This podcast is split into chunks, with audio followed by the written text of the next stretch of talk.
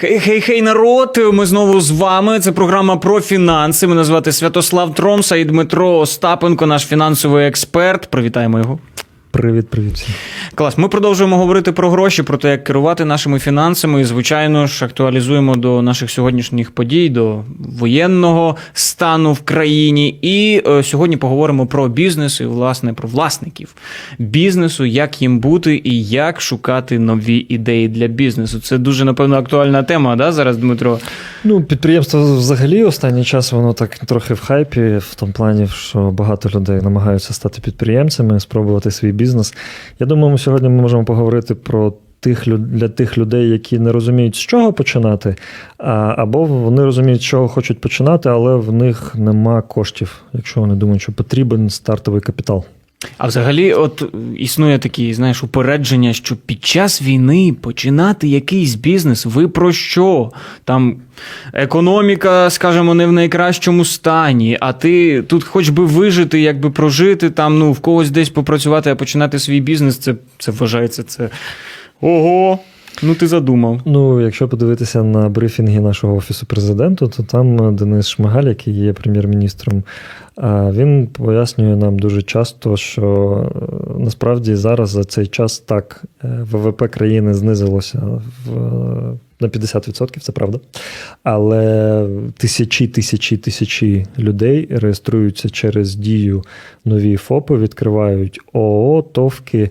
Тож е, бізнес завжди був, є, тому що завжди є люди, які потребують якісь товари, якісь послуги. І тільки ви можете вирішити для себе, чи будете ви тою людиною, яка навіть під час війни заробляє кошти в своїй якійсь справі, або ви будете заробляти ці кошти на підприємстві. Але це підприємство, якщо це частний сектор, якщо це бізнес, то воно створено якимось підприємцем, і він не боїться.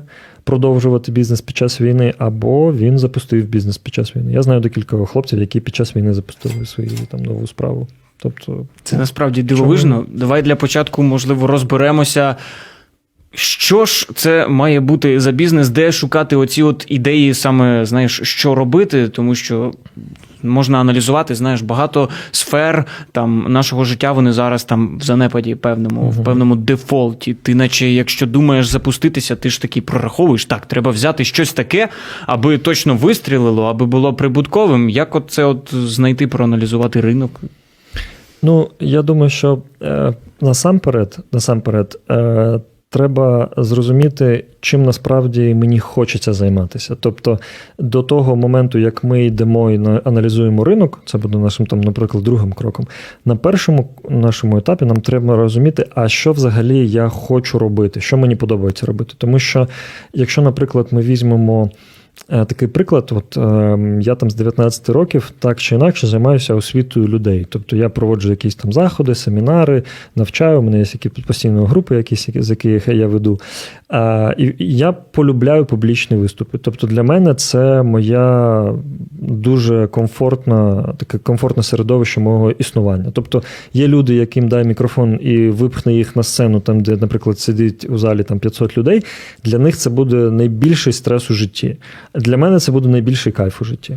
І якщо ми поставимо рядом зі мною людину, яка ненавидить публічні виступи, якій не подобається навчати людей, яка не любить читати книжки, робити якісь концепції в фотошопі там чи в PowerPoint робити якісь нові слайди. Е, Я буду працювати. 24 на 7 у мене будуть, я буду е, їхати на велосипеді або буду там за кермом автомобіля, і мені, мене будуть бомбардувати ідеї, концепти, слайди, ще щось. І людина, яка. Добре, ну відчепіться вже від мене, я вже сказав цю презентацію третій раз. Ну, тобто, і ми будемо обидва працювати в одному та самому полі. Звичайно, що мені буде легше, і звичайно, в мене будуть кращі результати. Тож, якщо людина розуміє, з чим би вона реально хотіла займатися, публічні виступи. Хтось хотів би малювати, хтось хотів би займатися квітами, хтось хотів би е, там робити налаштування комп'ютерів, він там полюбляє щось паяти, щось е, ремонтувати, чинити, додавати. Тобто, якщо людина розуміє, чим я насправді хочу займатися і чим би я займалася без грошей. От, наприклад, у мене є вільний час, у мене з грошима питання вирішено. Чим би я тоді займався? Ось це і, можливо, і є та справа, на яку, якщо зробити фінансовий акцент і, і побудувати там економічну модель, людина може мати успіх як бізнес. Окей, припустимо, ми зрозуміли там. Я, умовно кажучи, там роблю відосики, я там Так. люблю їх монтувати і все там. От е, я зрозумів, що мені подобається. Але далі люди можуть стикатися з такими, скажімо, проблемами в. Конкретно їх напрямку, і особливо, якщо ти хочеш там почати щось з нуля, то потрібен якийсь, знаєш, ну капітал або там якісь ресурси, а їх зараз не вистачає. Ну, те, що потрібен е, капітал для запуску бізнесу, це мені здається один із найвідоміших і найпоширюваніших міфів, який стосується своєї справи. Е, коли я спілкуюся з багатьма своїми знайомими підприємцями, і завжди, коли я питаю у них їх історію, як вони починали, ніхто мені не каже, що у мене був батько, або в мене була матір, або в мене там в відійшла у вічність бабуся, і вона залишила там мені 15 тисяч доларів. Я от їх взяв і як почав, як відкрив офіс, як Це як купив. ідеальна комп'ютер. історія, наче така. Ні, насправді це дуже дуже е, сумна історія, тому що люди, які так роблять, вони е, дуже з високою імовірністю вони прогорають. Тому що е, коли у людини є капітал, але в неї нема досвіду. І вона не думає про те, як побудувати якусь економічну модель, а вона думає про те, що в мене є 15 тисяч доларів, які я сам собі заробив у Норвегії, там десь на крабах, або від квартири там бабусі я отримав ці гроші. Людина думає, як витратити ці гроші, який стол купити в офіс, яку охоронну систему, е, як наняти дівчинку, яка буде займатися інстаграмом, е, як на склад завести якусь продукцію. Тобто людина, вона св- св- свій е, мозок витрачає на те, щоб витратити ці кошти. І потім у неї ці кошти витрачені, люди в офісі є, вона когось найняла, якась продукція на складі є, чи авт- салон якийсь краси відкритий, але нема клієнтів, немає е, живлення для того всього. Тобто е, спочатку треба починати. Створювати схему, і треба робити модель, в якій я працюю. І спочатку це може бути е, учотка на OLX, телефон і ідея того, що я хочу займатися якоюсь там червоною фасолю, там квасолю чи ще щось. Людина знаходить і починає, можна починати з посередництва. Тобто, я, наприклад, думаю, що в мене буде там прекрасна кав'ярня, і я буду хочу займатися кавою. Наприклад, людина думає, от це мій бізнес, я хочу це побудувати, я хочу бути більше, ніж там ці е, кафейні мережі, які ми розуміємо в Україні працюють. З чого починати? У мене нема 20 тисяч доларів, щоб відкрити свою, свою Немає кав- кав'ярню. Так, нічого нема. Ти можеш спробувати щось продати, війти в цю тему. Ти можеш подивитися в інтернеті, хто продає каву взагалі, зізвонитися з ними, сказати, хлопці, я хочу продавати вашу каву. Можна, можете дати мені якусь оптову знижку. Вони можуть сказати: ну, ми от там при малих об'ємах даємо таку ціну, при, при більш таких таку. Зафіксували ціну, взяв у них з сайта фотографію, перекинув собі там на OLX, Оголоша, пром, розетка, усюди, всюди, всюди, де можна позакидував. Ну, наприклад, окей, щоб зайти на розетку, треба там певні договори зробити, треба бути ФОПом. Окей, розетку не беремо. Але ти там, де безкоштовні дошки оголошень, ти позакидав це все. І ти дивишся, і підуть дзвінки, не підуть. Якщо пішли якісь дзвінки, хтось починає цікавитися, ти починаєш це вже робити. Тобто, для того, щоб почати в цю тему війти, не треба думати сразу, що я директор кав'ярні. Це, це дуже буде дорого коштувати.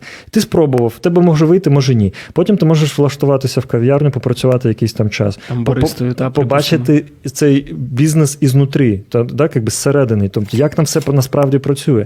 Дуже часто буває, що людина вона е, витратила, наприклад, якийсь там капітал, який їй передали батьки, наприклад, там, чи вони продали якусь квартиру, там, е, яка в них не була не потрібна. Вони віддали ці кошти, і там, наприклад, дівчина відкриває салон краси і думає, що це буде моя мрія, я там хочу це займатися. А через два тижні вона розуміє, що я ненавиджу той салон краси, я не хочу займатися, і ці дівчата між собою там сваряться, щось відбувається, якісь клієнти, записи, треба розібратися в якихось там програмах. Ну тобто вона взагалі розуміє, що це взагалі не моя тематика, але витрачені гроші, вона нам зараз намагається це якось продати. Тож. Можна почати з посередництва, там, де не потрібні фінансові кошти великі. Можна почати з того, щоб трохи е, понаблюдати, тобто тренувати у себе спостережливість і просто дивитися, як цей бізнес працює, і розуміти, де я можу зараз до нього підступитися, і з чого я можу почати. І потім, коли ми, наприклад, хоч трошки, хоч трошки ми все нащупали, ми можемо просто-напросто спробувати е, піти в розвідку і поспілкуватися з цими людьми, які вже займаються цим бізнесом. Тобто, наприклад, якби. Там ти працюєш там, е, наприклад, у тебе була би якась своя там контент-студія. Да? Наприклад, у тебе є своє там smm агентство де ти е, допомагаєш людям, там, я не знаю, ти вчих їх, як публічно виступати, як розкручувати свій там персональний бренд. У тебе працюють різні фахівці, там оператори, там камери, є обладнання, все, все, все. І до тебе звертаються різні компанії, ви робите їм там різноманітні ролики, ви просуваєте політиків якихось, ви там е, працюєте з репутацією публічних особ. До тебе приходить людина і каже: Слухай, Святослав, я запрошую тебе, щоб ми з тобою пішли в гарний ресторан. Я замовлю нам там обід. Ти закажеш все, що ти хочеш. Я знаю, що ти заможна людина, але мені потрібен твій досвід. Будь ласка, витрач на мене там 30 хвилин свого часу чи одну годину. Я хочу тобі задати декілька, декілька питань. І якщо людина хоче колись опинитися в твоєму бізнесі. Вона може просто час з тобою поснідати або пообідати, і вона може дізнатися, Інсайди такі оці. так, речі, які просто зекономлять їй багато-багато років. Наприклад, коли. Е, Я ще жив у Херсонській області, е, коротко розкажу історію таку. Е, Ми з моїм колегою вирішили, що ми будемо відкривати фотостудію. Тобто, у нас був в офісі працював один знайомий фотограф. Він повернувся з Херсону, а ми жили тоді в Новій Каховці. І він каже: там в Херсоні дуже великий попит на такі інтер'єрні фотостудії, дуже багато людей, запис, черга. Я там декілька тижнів не міг туди попасти. А в нас в Новій Каховці жодної студії нема, тобто нуль. О, Я Вільна ніша. так, я беру свого товариша, і ми поїхали в Херсон. І ми. е, Домовилися попередньо з е, людиною, яка володіє такою студією, і ми дві години ходили по її студії. Ми задавали всі питання, які слизькі моменти, помилки, що б ти зробила зараз по-іншому, як ти знаходиш клієнтів, як ти ведеш. Тобто, ми через дві години повернулися в нову каховку. Ми отримали досвід людини, яка багато-багато років займається цим і набила багато шишок. І ми через декілька тижнів, коли вже запустили свою фотостудію, у нас не було дуже багато помилок, тому що ми сходили на розвідку. Тобто ми поспілкувалися з людиною, яка дуже величезна експертиза в цій ніші, і вона нам допомогла. Саме через то, коли ви вже хоч трошки зрозуміли, що, наприклад, мені подобається фотографія, чи мені подобається контент, мені подобається писати тексти, мені подобається створювати сайти, мені подобається спілкуватися з людьми, там навчати, мені подобається ще щось. Тобто тоді треба знайти людину, яка вже в цій галузі вона має успіх або просто має добрий результат, має досвід, і з нею поспілкуватися. Більшість людей, які мають успіх, вони будуть дуже охоче ділитися своїми напрацюваннями, тому що їм це нічого не вартує. Повірте, люди не бояться конкуренції. Ті, хто реально справжні е, такі тверді підприємці, вони ніколи не бояться, що ви будете моїми конкурентами, і там, що ви відкриєте якусь там свою кав'ярню поряд із ними. Вони не бояться цього. Це страхи в голові у дуже ну, людей, які не займалися бізнесом. Ті, хто реально займається бізнесом, вони не бояться конкуренції, тому що вони розуміють, як це все працює. І от я, я не боюся конкуренції, можна в мою сферу заходити, робити що, що хочете, а можу дати телефони своїх клієнтів. Я знаю, що ну, це ні до чого не призведе. Тож не треба бояти, ну, думати, що вам там ніхто нічого не розкаже. Розкаже. Клас. Ну та що ти за якусь пораду там будеш вже страждати. Окей, це ми поговорили, трошки торкнулися, як з нуля е, можна шукати Так. от вигоди якісь у бізнесі. Якщо ж ми кажемо власне про те, що в тебе вже є бізнес, Угу. але. Він прогорів. Там дефіцит е, там почався в країні. Ти не можеш замовляти, припустимо, там свою продукцію там зараз, бо ти її возив з Китаю, а зараз з Китаю не возять, а через Польщу дорого, а там кораблі, літаки. Ну і багато таких є і логістичні проблеми. Ми знаємо там цінові проблеми. І ти розумієш все. Я в таких умовах е, зі своїм там в своїй ніші я не можу працювати. І от тобі потрібно змінити напрям, як це і чи можливо це, і що ти порадиш. Ну, я думаю, що якщо прям людина підприємець, вона достатньо швидко буде переорієнтовуватися на щось нове, тому що ти, якщо ти підприємець, ти не можеш сидіти, склавши руки і там чекати просто, поки запрацюють там порти в Україні, там поки е, сповіщення там по морю все налагодиться. Тобто е, людина буде завжди е, активною, вона буде щось пробувати. Мабуть, якщо зараз от ти розумієш, що ти не можеш е, зі своїми звичними постачальниками рабо- працювати, але в тебе є якийсь інтернет-магазин, або фізичний магазин, або в тебе є якісь торгові е, представники, або якісь там точки, які з чимось торгують. Ну, Мені здається, найрозумніше це подивитися в сторону просто іншого товару, який або вже є в Україні, або його можна дуже легко завести, наприклад, там з Європи або з якогось іншого напрямку. Тому що коли в тебе існуюча інфраструктура вже налагоджена, тобто в тебе вже в інтернеті, в інстаграмі там чи ще щось там е, доски оголошень, тобто вон, ти все розумієш, як це все, все, все працює, як твій товар продавався раніше, можливо, ти там займався якимись обігрівачами там чи ще чимось, якоюсь там мебелю. А зараз ти розумієш, що треба нове. І ти просто йдеш в ті ніші, в ті товари, які е, в Україні доступні. Можливо, там не така велика маржа буде, можливо, там будуть якісь свої нюанси, нові постачальники. Але це краще, ніж е, сидіти і жда- і чекати, поки е, там ситуація зміниться. Тому що ми не знаємо, коли війна скінчиться. Ми не знаємо, е, коли логістичні ці всі поставки вони відновляться такими, якими вони були.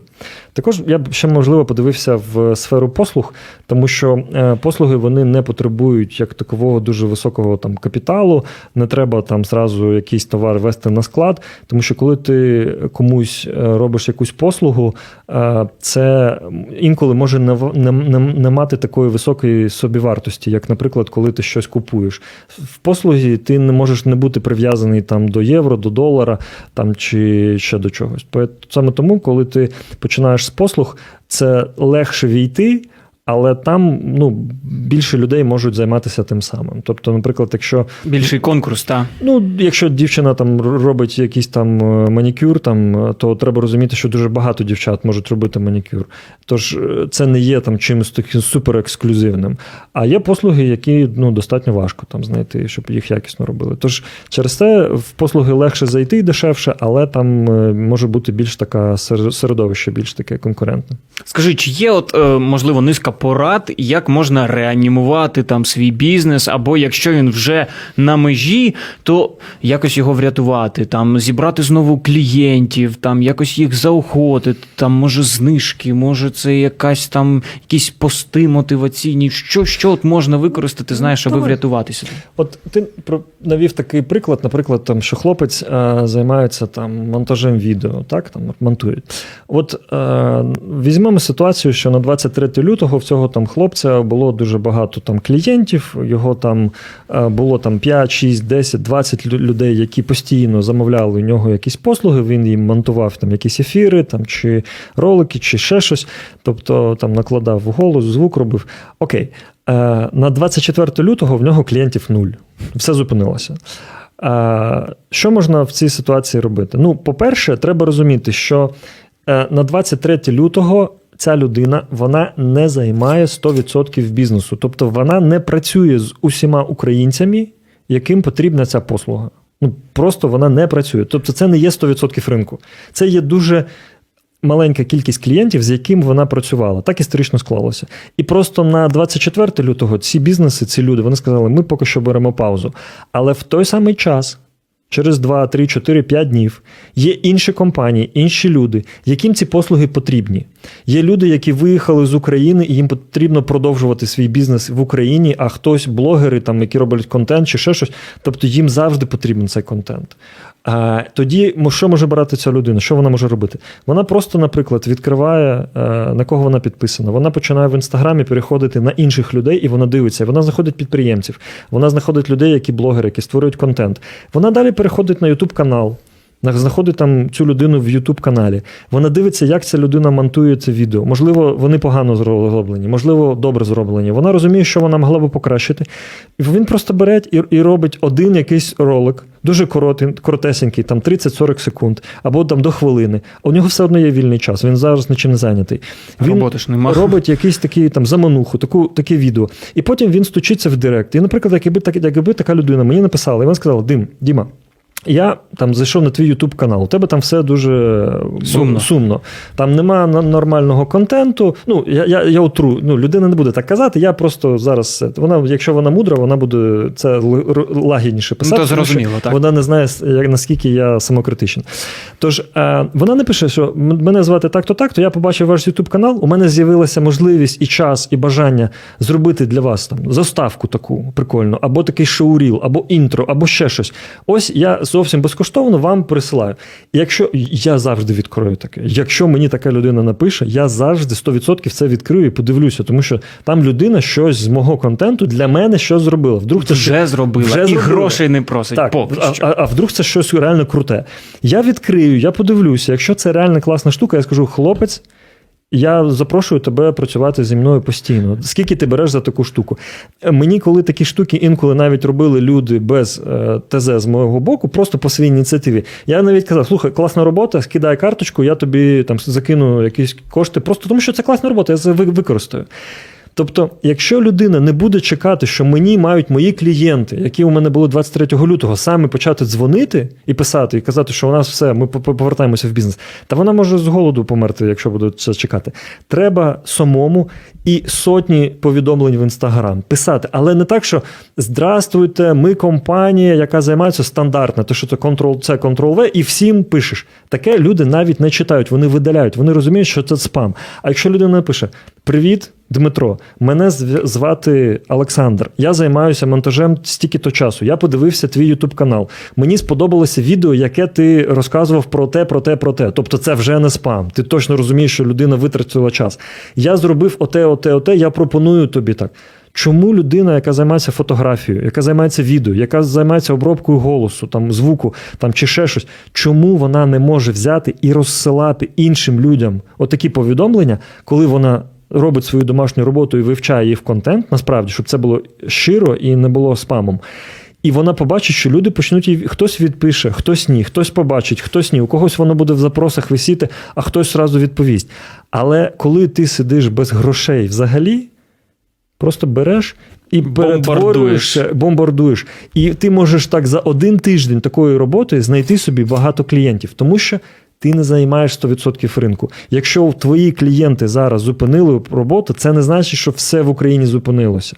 Якщо наше ВВП просіло на 50%, це означає, що ще десятки мільярдів гривень внутрі е, Крутяться, крутяться. нашої країни крутяться. Тобі не потрібно, щоб у нас було все як в Євросоюзі зараз. Тобі потрібно знайти 3, 5, 10 людей, які конкретно тобі скажуть: я буду працювати з твоїм товаром, з твоєю послугою, я готовий в тебе купляти, я готовий тебе наймати. І через то людина вийде зі своїх фінансових проблем. Клас, слухай, мені так дуже подобається тебе слухати. Я розумію, вау, значить є вихід з будь-якої ситуації. Насправді, якщо про сферу послуг казати, ну я теж просто якось до неї доцільний, знаєте, там, там відеомонтаж або виробництво якесь там продукту, контенту. І я розумію, що навіть під час війни, якби от там якісь кліпи монтувати, наші зірки знімали кліпи все одно. Тобто потрібні були відеомонтажери, Звичайно. потрібні були там звукорежисери, це якщо казати про таку от е, там сферу послуг. Тобто е, з'явилися, скажімо, нові теми. Можливо, перший час у людей там, типу, був ступор, але потім все одно все закрутилося і закрутилося. Клас. Я думаю, ми могли б так, знаєш, так е, підбити підсумки. Найголовнішу твою пораду останню дати, от там бізнесменам. е, Скажемо, давай не тим, хто з нуля, з нуля ми трошки поговорили, але все ж таки тим, які зараз тримаються, тим, які зараз намагаються щось зробити зі своїм бізнесом. Найголовніше. Найголовніше це ніколи не дозволяти своїй упередженості і своїм переконанням е, ставати на шляху у заробітку.